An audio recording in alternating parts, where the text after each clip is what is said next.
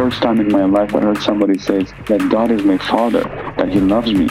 Our view of God in Islam was Allah was so distant in helping, but he was so present in punishing. Real life starts now. This is Real Life Radio Show with Anh Le. I felt alone. I felt lost. I felt scared. Real stories. I was so desperate in living such a dark and callous life. Real people. I was thinking there was no purpose for my life. There was no reason for me to be here. Real problems. I told my dad, if you try to take these drugs, I'm going to kill you. One solution God. Hope is a person, and his name is Jesus. And now your host, Anh Le. Hi, this is Evangelist Anh Le. Welcome to the Real Life Radio Show, where we're going to talk to real people who had real problems but found answers in a real God. Lately, we've been talking about the idea of Muslims giving their lives to Jesus Christ and becoming Christians. But how does this happen? Did you know that there are certain countries where it's illegal to convert from being Muslim to Christian? Those countries are operating out of Sharia law, which is a book of legal laws that are inspired by the Muslim faith and two specific books. According to Sharia law, Muslims who forsake the religion of Islam are by law supposed to be sentenced to death. Wow, who would convert, right? Now we know there are thousands of Muslims becoming Christians everywhere throughout the world. In our last show, we had Ramin Parsa tell us how he was a devout Shiite Muslim and he was one day falsely accused of drinking alcohol at the age of 16 in a car and he and his friends were brutally beaten by the Iranian police as a form of punishment. After this, he began to question if God exists, and if so, who is he really? He then heard the gospel for the first time when he hacked into a signal for a satellite that the Iranian government normally blocks. And he didn't really receive the gospel at that time. But after he heard another preacher through the same satellite channel talk about accepting Christ as Lord and Savior, he was moved to accept Jesus Christ as his Lord and Savior. And he described the amazing feeling of like 500 pounds being lifted off his shoulders. And suddenly he experienced pure joy and love. It was so amazing that later on he prayed for his mother to get healed, physical healing. And she too came to Jesus Christ, though she is such a devout Muslim, which is amazing. Today, he's going to share with us how this conversion to Christ changed his life greatly, and now his life was in danger from the Iranian government. Ramin, welcome back to the show. Thank you so much. Thanks for having me. An honor. Ramin, it's great to have you back. Now, after all this amazing stuff is happening, I understand you found a way to attain parts of the Christian Bible through the internet, and you were like searching for this frantically. Tell us about that. Well, at that time, internet was brand new in the country, and I began to look for the word Injil. And after 15 minutes, 20 minutes of searching, an error came that access to this website is prohibited. So the government blocked websites, any website that talks about Bible or Injil or Gospel. Hmm. So what happened? I used a software to break that blockage. I used proxies to break that blockage and I found all the books of the Bible and I came across the four Gospels, four Injils, and I began to read them. And as I began to read them, I saw the words of Jesus, how simple but profound they were. For the first time, I heard somebody say, Love your enemies and pray for those who hate you and spitefully use you. First time in my life, I heard somebody say, I am the resurrection and life. Mm-hmm. And first time, I heard that somebody introduces God as a father, something we couldn't even comprehend as a Muslim. Now I'm hearing that God is my father, that he loves me. Our view of God in Islam was Allah was so distant in helping, but he was so present in punishing. Hmm. And when I heard that God is a loving father and he sent his son to die for me, it touched my heart. I was crying actually. I was weeping that why these wars should be illegal. And I was crying that so many people are desperate for these words. And nothing against anyone, nothing against the leaders, you know, kings, nothing political. It was all the message of love, victory of love over hatred, victory of life over death, victory of kindness over harshness. And when I read those things, it was so touching to my heart, like so touching the innermost part of my heart. Wow. So you're finding out that something wonderful and good is being banned by the Sharia laws. So you're reading, changing, and growing in your faith. But I understand that you ran into some type of spiritual persecution in your young faith. How is your life now as a Christian in Iran? Well, after eight months of being saved, I was in a phone booth in Iran. I was outside on the street, and then this guy attacked me with a knife. He had a long yellow beard and stabbed me a couple times and ran away. I didn't know the guy.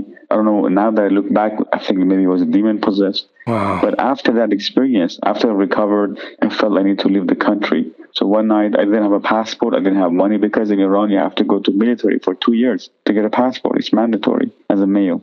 Hmm. And as a female, you have to have permission from your husband or from your father. And now uh, I had not gone to military, but I had this confidence that Jesus is with me, and I felt God is telling me to leave. Ah. And one night I grabbed a bag, threw some clothes, in, and I left. I didn't tell anyone. Then I came to the border of Turkey, and God miraculously helped me to cross over and come to Turkey. I cannot share much details for safety reasons, but I came to Turkey. I had no idea where I'm going. Nobody was expecting me. Nobody was picking me up. I didn't speak the language. I didn't have much money. And I'm in a foreign country for first time in my life. But God was with me. And I could feel this confidence, this peace. And I wrote Bible verses on paper because I didn't have an actual Bible. So when I was coming out on the bus and was walking, I would read them to remind myself that God is with me. I was comforting myself with them. And before that, before I got stabbed, I was giving Bibles away on CD. So I, I downloaded the four Gospels and burned them on CD, and I was giving it to people. I remember I went to a gym one time, and I was talking to one young guy, and I was telling him, "This is Injil, this is Gospel. It's very good. I read it. It's powerful." And some young people overheard me, and then they ran to me and they said, "Can I have a copy too? Can I have a copy too?" And that's how hungry people are. So I came to Turkey and God miraculously put me on the path of another Iranian brother. And he took me to a church. He was actually not a believer at that time. He was researching and going to church. He gave me the first actual New Testament. And I immediately opened it to see if it's the same that I downloaded. And I compared the verses that I had memorized and I had written on paper. And it was the same. And it is as if someone gave me the whole world. I was holding it near to my heart. And as I began to read them and see the mystery of the gospel being unfolded in front of my eyes, my heart was just being overwhelmed to see who Jesus is. And for such a long time, this mystery has been hidden from our eyes.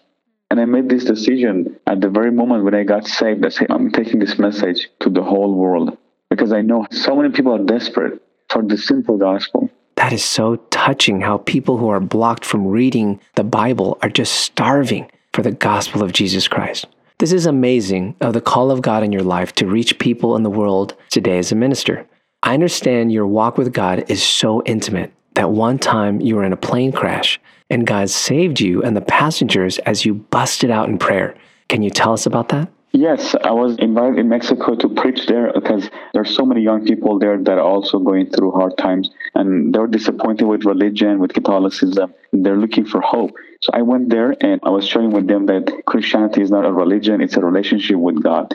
So a lot of young people gave their heart to Jesus, and the same depressed and hopeless, sad people were jumping up and down. And I was coming back from Mexico. Upon the return, our airplane crashed. The airplane was a jet, was a Aeromexico airline. It was July 31st when this happened. July 31st, 2018. The airplane crashed, and this airplane was bouncing on the ground like a ball and got on fire and was fire and smoke was coming in. People were screaming, 103 passengers. And I had no one to call but Jesus. And I called on the name of Jesus. I said, in the name of Jesus. And it wasn't a cry of fear, it was a cry of faith.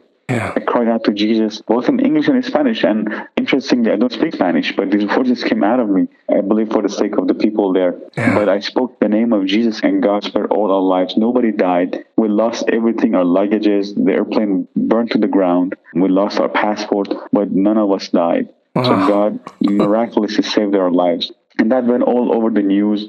I was filming actually when this whole thing happened. I was filming the weather. I didn't know this is going to happen, but I was filming this weather. And then when it happened, my phone dropped and the airplane crashed, but it's still filming and I didn't know it. And that's when it cried out the name of Jesus. But then the video, a friend of mine asked for it. I gave it to him. And then I think he gave it to his friend and it went all over the news. Yeah. And uh, the next day I got called from 24 countries and the whole world heard the gospel. Well, I guess God is helping you to bring the gospel to the entire world through that moment. This is a pretty wild life ever since you gave your life to Jesus Christ, my friend. Honestly, your story is such a testament how we as Christians need not take for granted in reading God's holy word, the Holy Bible, because it isn't something that is easy to attain for many other people. Thank you, Ramin, for telling us how you came to know the Lord in your life. May the Lord continue to bless you to reach the nations. Thank you for having me. God bless you for what you do. Thank you so much. Wow. Let me share some of my personal thoughts with you right after the break. Hey guys, it's me again. Let me be real and upfront with you. People are calling in and getting saved and set free by the power of the gospel that is preached on this show through powerful testimonies. I remember one night I was working the phones and a man in about his 30s called in. He was a business owner who was addicted to cocaine and he was living in California. He said he was driving and he heard our show about a former drug addict and he felt convicted that he wasn't living his life right and he gave his life to Jesus that very night. To me, this is a powerful reminder that God is moving through this real and raw show to touch the lives of others. Will you help us reach other cities all across America? You may be able to donate maybe $5 a month, maybe 10, some of you 25, maybe more. Anything helps. Help us to spread the gospel to America as we are believing for a great harvest of souls for the kingdom of God in this time and in this era. But we can't do it without you. Don't just sit there. Go to awakeningthenations.com and join the movement to get these testimonies to help others. More real life starts now. Welcome back to the show. We're going to go deeper into what you just heard. So, what do you think about this? To me, this story really points to a fact that I can see when I step back and look at the bigger picture. Listen, I was a former atheist. I used to not believe in any of this. But look at this. What is so fascinating is that the Iranian government had to ban and block the message of Jesus Christ in order to preserve their ideologies. It's almost like they're afraid of this message. Same with a lot of communist countries. They filter content before it gets to the people. Like, why would something be so wonderful, like Ramin said, but yet be illegal and banned? Christianity isn't destructive, nor is it bad, but it is banned in those countries. Look, in the USA, a Judeo Christian based government doesn't ban Islam or any other religion. Rather, it gives people the true freedom to choose. But other governments all across the world are banning the message of the gospel of Jesus Christ. This shows me more evidence of the verifiable truth of Jesus Christ and the fact that the gospel has the power to set mankind free. To me, this is evidence there is an entity of darkness called Satan who truly is trying to stop this message of the gospel by using world religions and systems. And no wonder, because Jesus himself refers to Satan as the ruler of the world. It's written in John 12 31. Now is the judgment of this world. Now the ruler of this world will be cast out. And this ruler that the Bible is referencing is Satan himself. Good news is that Jesus Christ came to expel the ruler of this world and to liberate the world again with the message of what he did at the cross to free mankind from what? Their sins. Have you received this message yet? Lord Jesus, I'm praying for the person who's saying, Gosh, I have never experienced the actual kingdom of God. Jesus, we're open to this message. Bring liberation, bring freedom into our hearts, into our minds. We surrender to you now. We ask for this in Jesus' mighty name. I hope you're blessed by this testimony, and I know that your life was touched. If you want to know more about us or to make a tax deductible donation, please check us out at awakeningthenations.com. That's awakeningthenations.com. See you next time.